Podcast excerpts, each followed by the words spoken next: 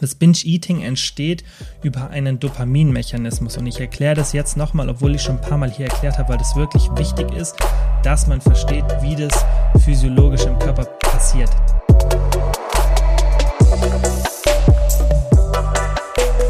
Kilians Brain Game Podcast.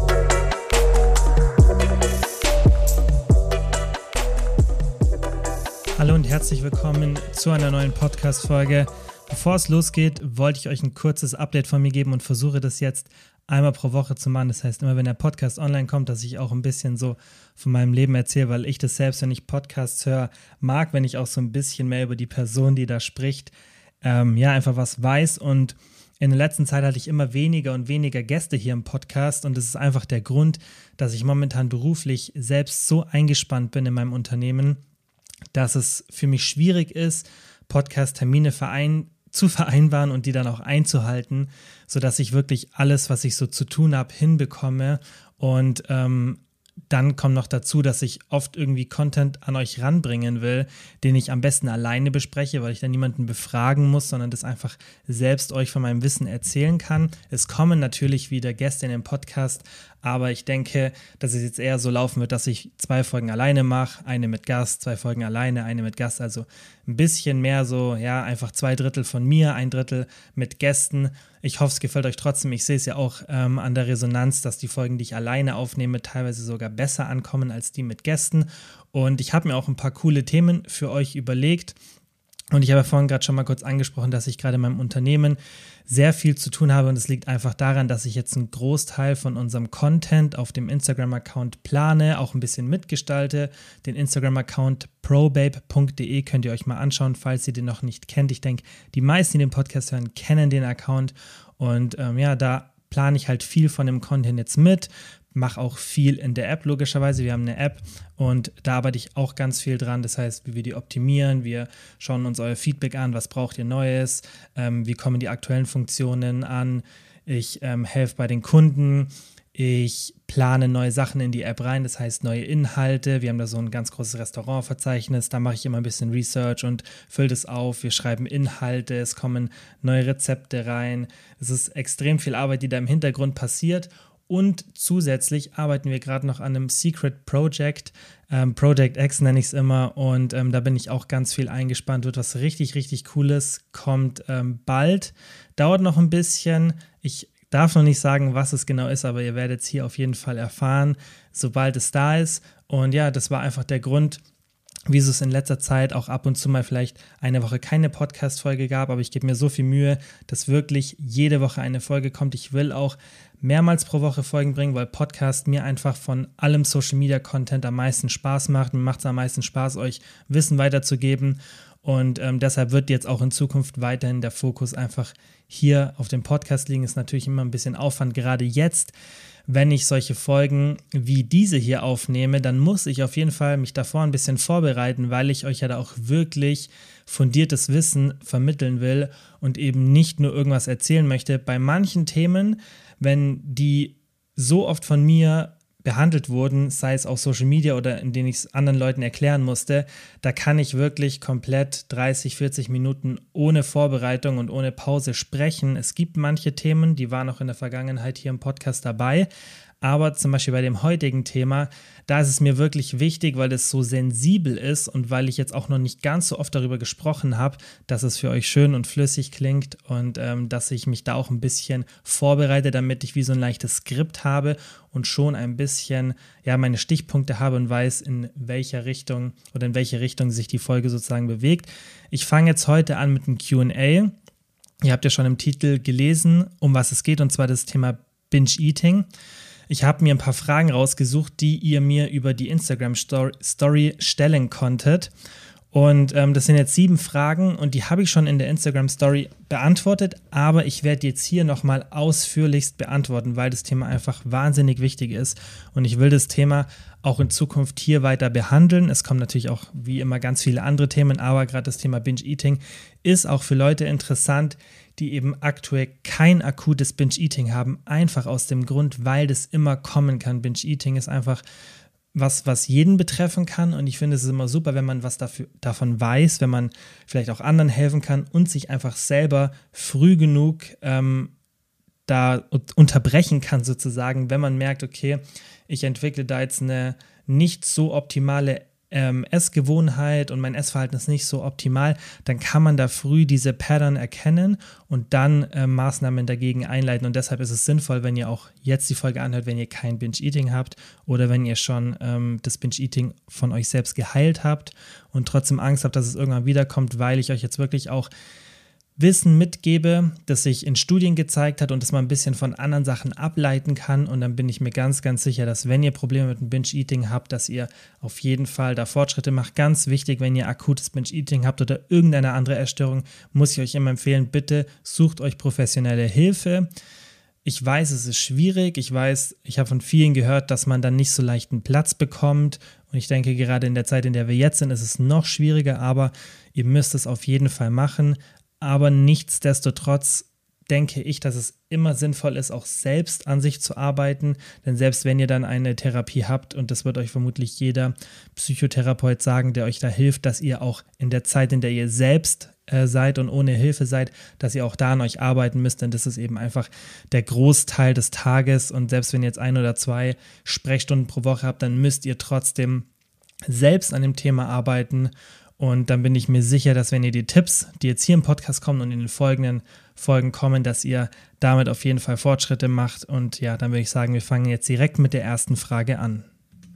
Die erste Frage war Trigger Foods komplett weglassen oder in Maßen integrieren. Also falls ihr nicht wisst, was ein Trigger Food ist, das sind eben Nahrungsmittel, die einen triggern, wie das der Name schon sagt. Und viele stellen sich dann eben die Frage, okay, soll ich das jetzt weglassen? Und oft höre ich die Empfehlung, dass man das komplett weglassen soll. Und ich verstehe diesen Ansatz auch und der mag vielleicht richtig sein, auch in manchen Situationen. Aber ich glaube, auch hier gibt es nicht so wie bei vielen Themen dieses extreme richtig oder falsch. Und ich finde, aus meiner Auffassung und auch dem Wissen, was ich habe, würde ich empfehlen, dass man es nicht immer weglässt und dass man das einfach auf eine realistische Art und Weise macht. Und deshalb würde ich empfehlen, dass man auf jeden Fall am Anfang, wenn man jetzt gerade unter Binge-Eating-Anfällen leidet, dass man dieses Trigger-Food auf jeden Fall erstmal weglässt. Das heißt, versucht es nicht ähm, irgendwo im Restaurant zu bestellen, wenn es jetzt zum Beispiel eine Pizza ist. Nehmen wir jetzt einfach mal das als Beispiel. Dann würde ich euch empfehlen, bestellt jetzt keine Pizza im Restaurant, habt die nicht zu Hause im Tiefkühlfach und versucht einfach dieses Nahrungsmittel nicht zu konsumieren. Denn das Binge-Eating entsteht über einen Dopaminmechanismus. Und ich erkläre das jetzt nochmal, obwohl ich schon ein paar Mal hier erklärt habe, weil das wirklich wichtig ist, dass man versteht, wie das physiologisch im Körper passiert. Denn wenn ihr die vier Nahrungsmittel Protein, also der Proteingeschmack besser gesagt, Umami, Kohlenhydrate, also meistens in Form von Zucker, Fett und Salz. Wenn ihr diese vier Sachen, ich wiederhole es nochmal, Umami, also der Proteingeschmack, Fett, Salz und Zucker, wenn ihr die kombiniert, dann setzt der Körper viel Dopamin frei. Und Dopamin ist ein Hormon, das für Belohnung und für Lernprozesse erforderlich ist oder beziehungsweise verantwortlich ist. Und es hat einen evolutionsbiologischen Hintergrund, der relativ simpel ist und der auch viel Sinn macht. Denn unser Körper hat sich in einer Zeit entwickelt, in der es nicht relevant war, dass wir einen Mechanismus gegen Nahrungsaufnahme haben, weil eben Nahrung nie in so einer großen Menge wie jetzt da war. Das heißt, wir mussten immer schauen oder der Körper musste in der Evolution immer schauen, dass er eben uns Signale gibt, damit wir möglichst viel Nahrung konsumieren.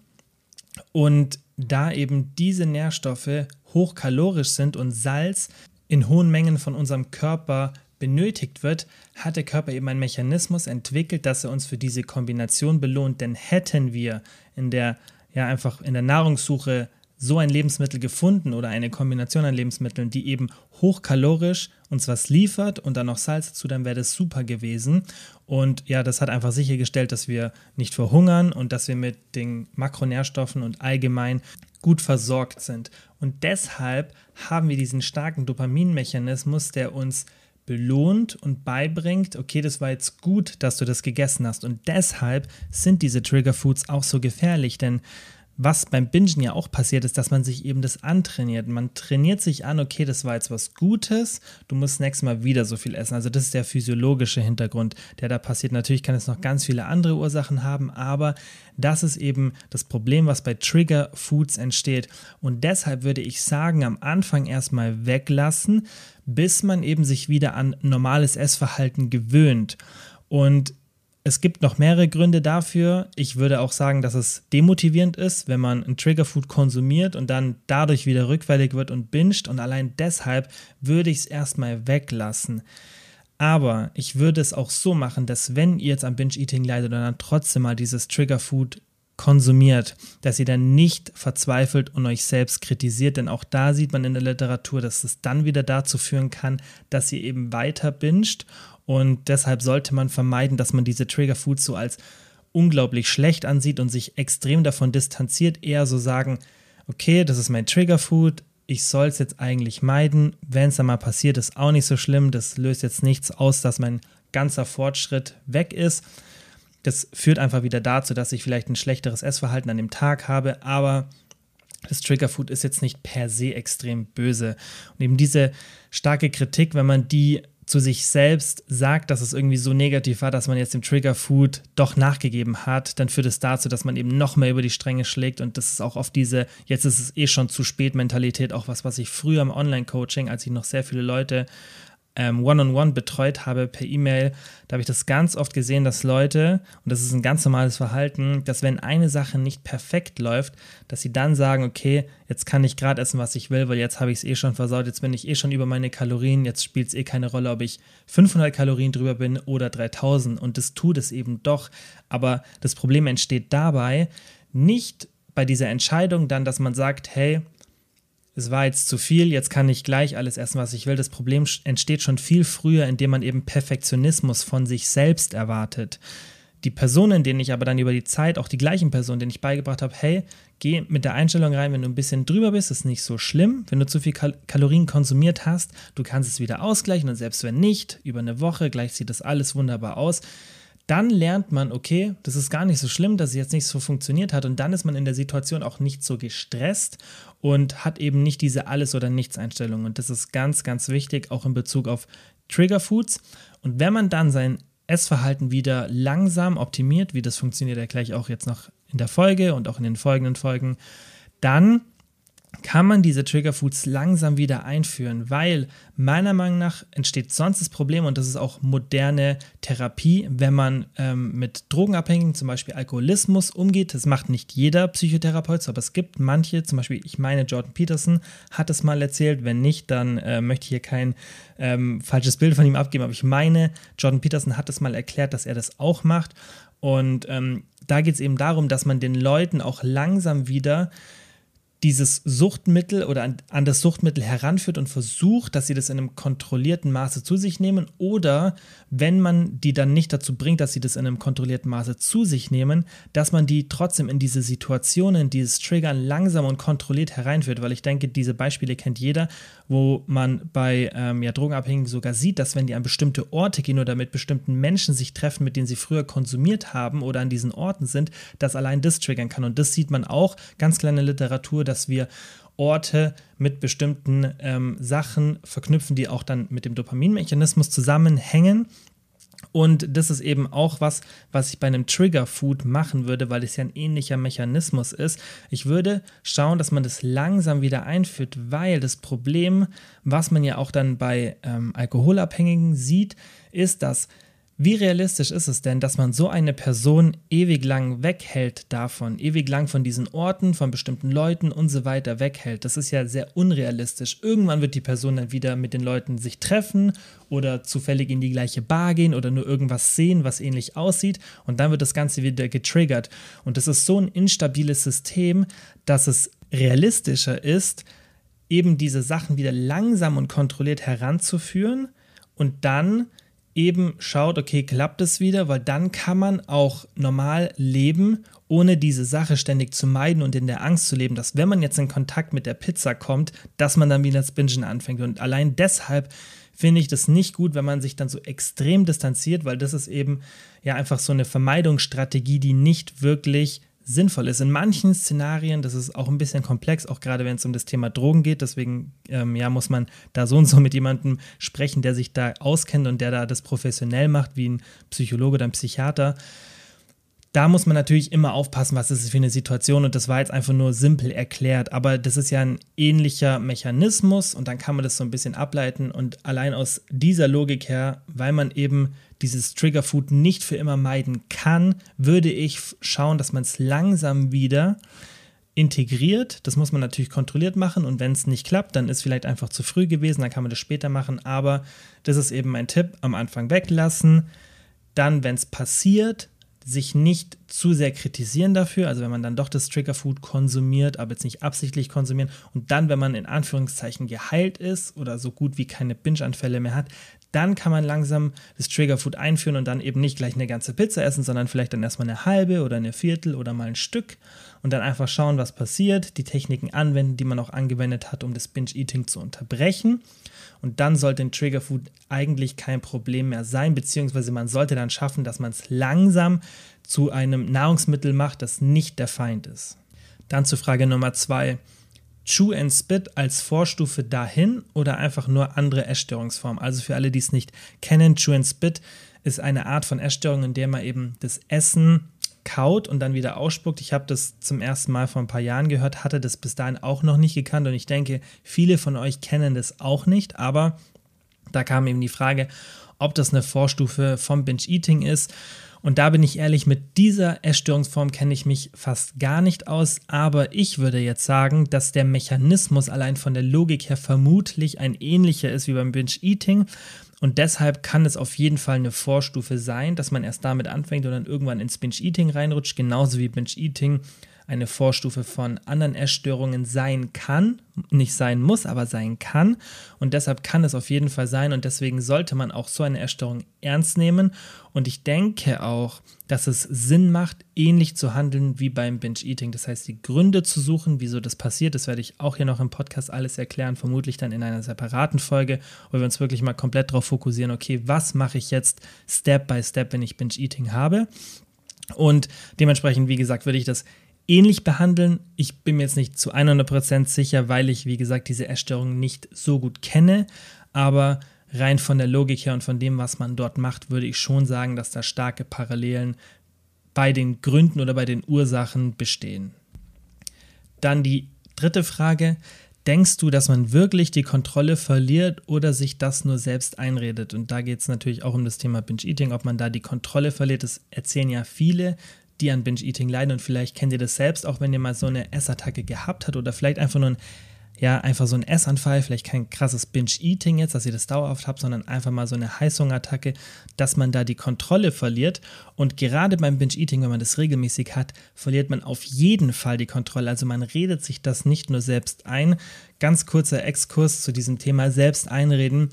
Oft wird es allgemein als Stigma benutzt, dass Leute, die übergewichtig sind oder irgendwo anders Probleme haben, dass da viel bewusst passiert und dass man sich solche Sachen einreden kann. Und das ist eigentlich nicht der Fall. Auch wenn man so die Literatur anschaut und die aktuelle Studienlage, dann sieht man eben, dass auch gerade beim Thema Übergewicht immer deutlicher wird, dass da die Gene eine sehr, sehr große Rolle spielen und auch allgemein, wie ihr erzogen werdet und wie ihr einfach ja, euch das so selbst ein bisschen beibringt. Also da sieht man, dass ganz viel unbewusst geschieht und dass es nicht ist, dass übergewichtige Leute weniger Ehrgeiz haben und man könnte selbst darüber diskutieren, dass auch weniger Ehrgeiz keine bewusste Entscheidung, sondern einfach eine genetische Prädisposition ist.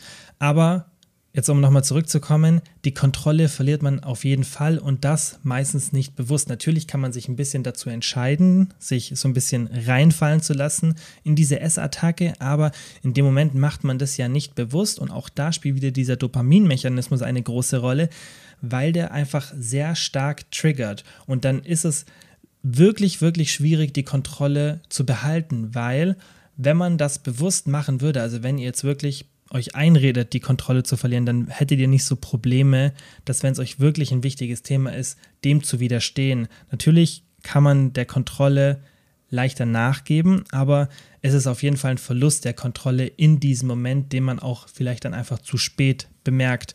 Und ein großer Teil davon liegt daran, also dass man die Kontrolle verliert, ist, dass eben beim Binge-Eating die Struktur in der Ernährung oft fehlt. Und das ist oft diesem Binge-Eating geschuldet. Man hat einfach gar keine Strukturierung, man hat keine festen Mahlzeiten und ähm, ja, da läuft einfach allgemein in der Ursache sehr viel falsch.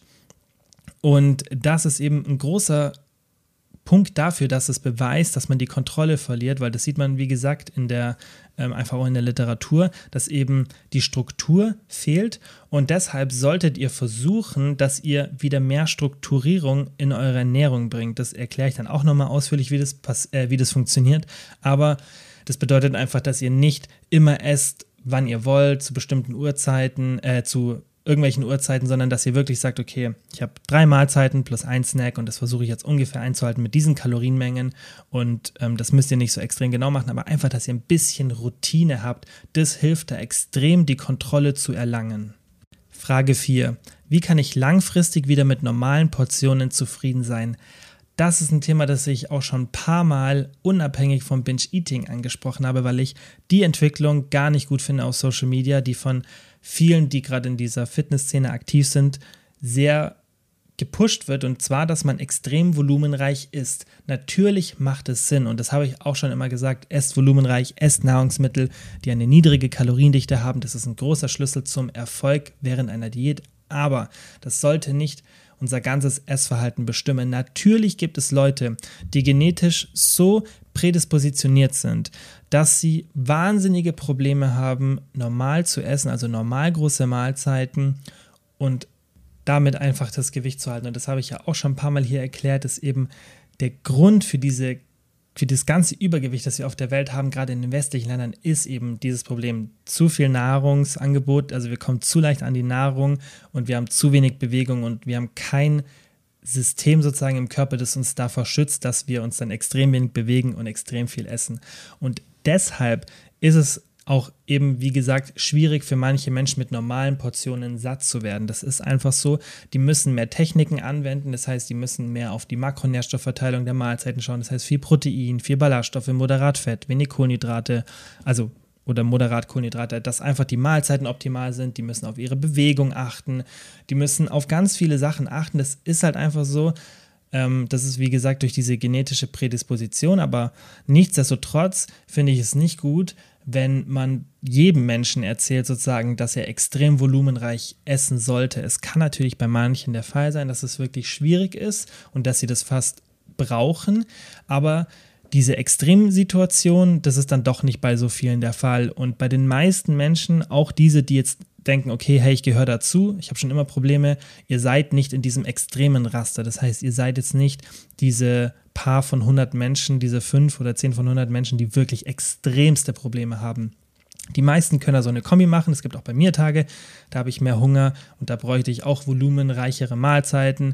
Und das kommt auf die Lebensumstände und vieles drauf an. Aber man sollte sich dennoch nicht nur auf dieses volumenreiche Essen konzentrieren. Und ich kenne das, ich hatte so eine Phase auch schon durch vor ein paar Jahren, also schon länger her. Da habe ich wirklich so ein riesen Bottich von Essen gebraucht. Also ich hatte immer so eine Riesenschüssel, das war immer pro Mahlzeit 400, 500 Gramm Gemüse locker. Möglichst wenig Fett, dann irgendwie 75 Gramm oder 100 Gramm Reis und ich wiege ja 80 Kilo und mache doch fast jeden Tag Sport.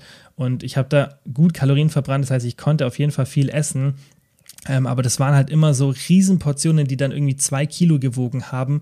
Und das ist kein gesundes Essverhalten. Und ich sehe auch jetzt, ich brauche das nicht. Also das kann man sich auch antrainieren. Und das ist eben genau das Problem, ähm, worauf ich jetzt zurückkommen will, weil die Frage war ja, wie kann ich langfristig wieder mit normalen Portionen zufrieden sein?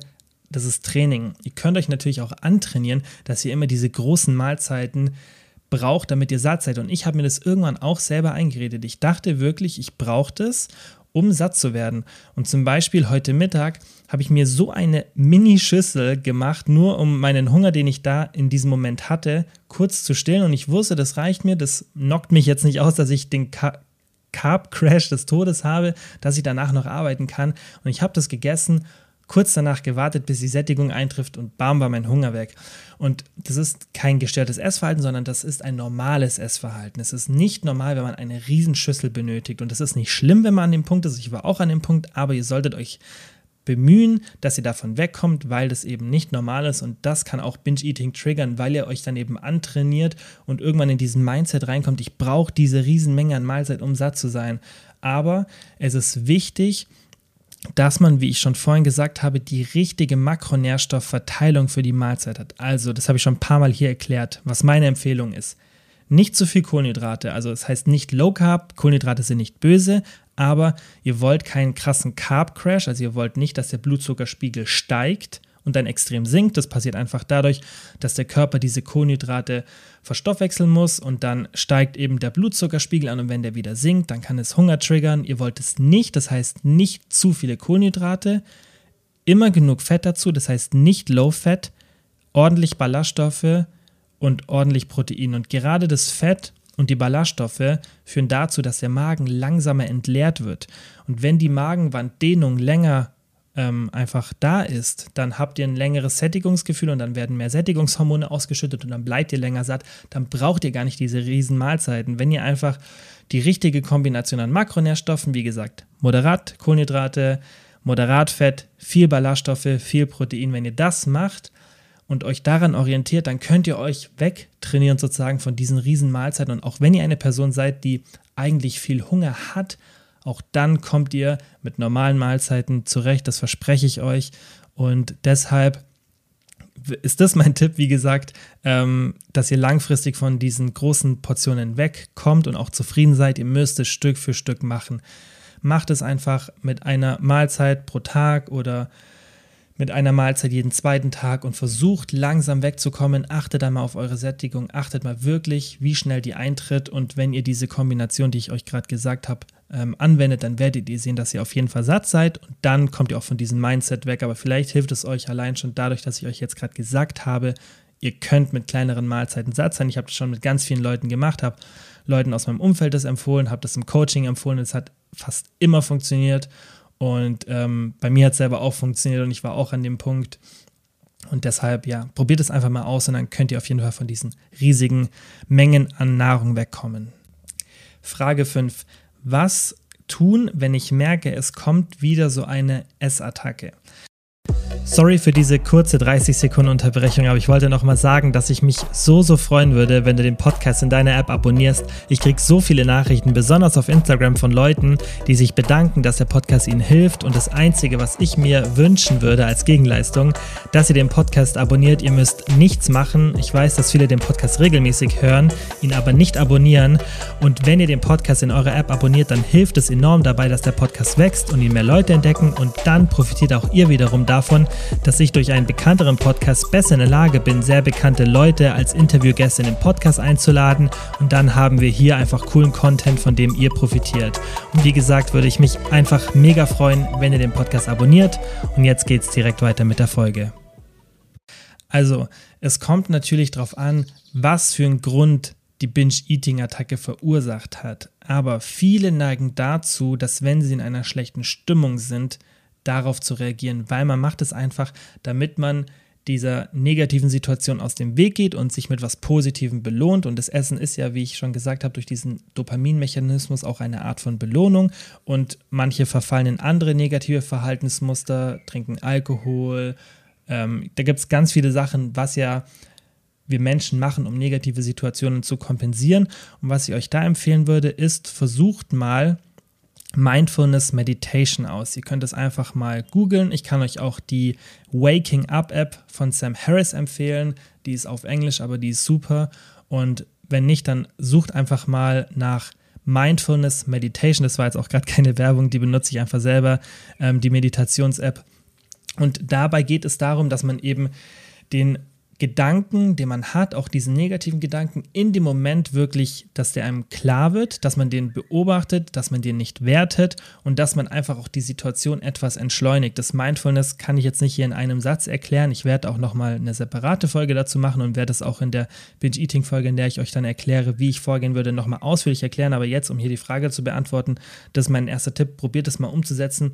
Versucht einfach, mal in diesem Moment das Ganze zu entschleunigen. Denkt an was Positives, das könnt ihr auch probieren.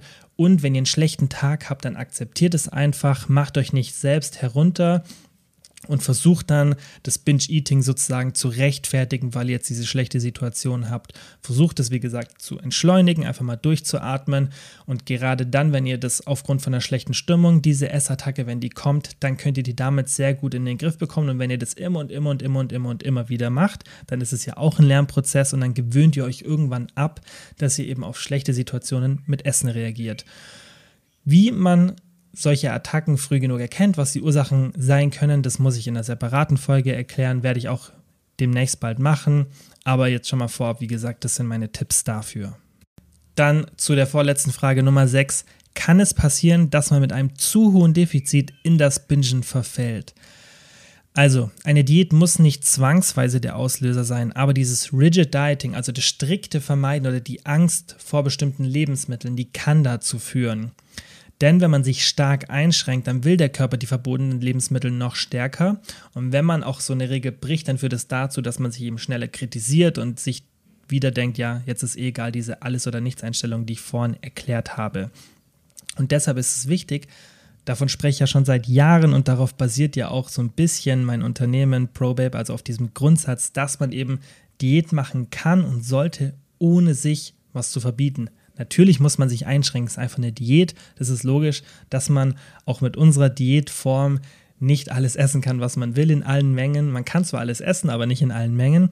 Aber dieser Grundsatz vom Flexible Dieting, dass man einfach sich gesund ernährt, aber sich auch mal ein Stück Kuchen oder eine Pizza erlaubt, solange das in die Kalorienvorgaben passt, das ist ganz wichtig. Und es geht jetzt auch nicht hier ums akribische Kalorien zählen.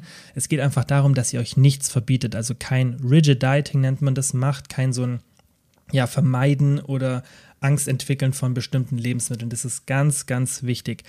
Aber Achtung, wenn man von einem hohen Kaloriendefizit ausgeht und die Person flexibel ist und keine verbotenen Lebensmittel hat, das Szenario gibt es ja auch, dass sie sagt, okay, ich habe keine Angst vor Lebensmitteln, ich esse auch flexibel, auch dann kann es sich meiner Meinung nach, wenn man Schlussfolgert, negativ auswirken, wenn man ein sehr hohes Kaloriendefizit hat, weil man verbietet sich zwar keine Lebensmittel, aber allein aus der Tatsache, dass man dieses hohe Kaloriendefizit einhalten will und muss, damit es funktioniert oder damit man eben dieses Ziel erreicht, hat man ja eine geringere Nahrungsmittelauswahl, beziehungsweise muss sich auf Nahrungsmittel mit einer geringen Kaloriendichte fokussieren.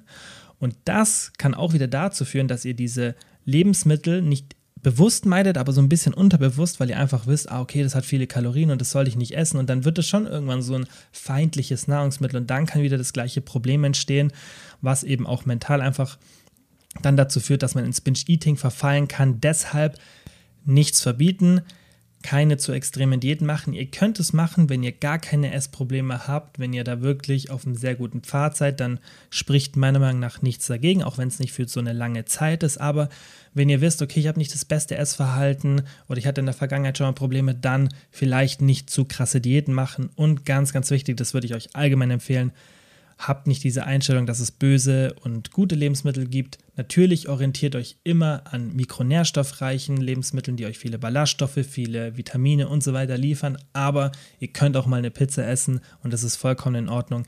Wichtig ist eben, dass man das in einem Maße macht.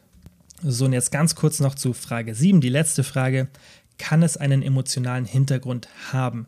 Und ja, das habe ich jetzt ja auch vorhin schon mal ein bisschen angesprochen gerade negative mentale Zustände ähm, ja können einfach zu dem Binge-Eating führen. Und deshalb ist es allgemein wichtig, dass man auch so ein bisschen den Grund herausfindet, wieso man binget. Das werde ich euch dann in der separaten Folge noch erklären. Aber auf jeden Fall kann das Binge-Eating einen emotionalen Hintergrund haben. Es kann auch anders sein. Ihr könnt euch mal vom Podcast die Folgen mit Nati und Vero anhören. Einfach mal ein bisschen runterscrollen. Das war, glaube ich, bei Nati Folge ich weiß es nicht mehr, 10 oder 15, vielleicht war es auch ein bisschen später. Die Folgen mit Vero waren auf jeden Fall 6 und 7, irgendwie so in der Richtung. Sucht einfach mal im Podcast, so viele Folgen sind es jetzt nicht, könnt ihr mal kurz durchscrollen, die Folgen mit Nati und Vero.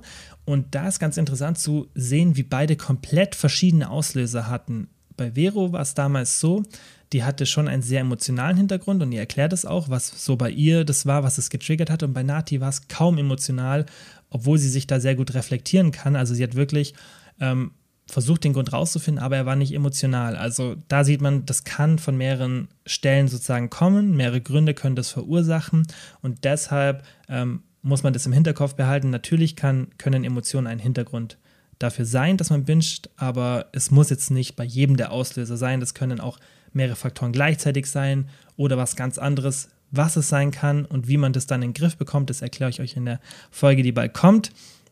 So, das waren jetzt auch alle Fragen, sieben Fragen. Ich hoffe, die haben euch weitergeholfen. Falls ihr zu dem Thema noch Fragen habt, schreibt mir gerne eine DM auf Instagram und dann kann ich euch da sicher weiterhelfen. Und wenn die Frage sehr interessant für viele ist, dann kann ich die auch hier für den Podcast verwenden und dann können wir mal wieder ein QA machen. Aber ihr könnt euch auch auf die Folge freuen, in der ich euch, falls ihr Probleme mit Binge-Eating habt oder euch da einfach informieren wollt, erkläre, was können die Gründe sein, wie geht man vor, wie kriegt man das in den Griff. Und ähm, da bin ich mir ganz sicher, dass es euch auf jeden Fall helfen wird, wenn ihr Probleme habt.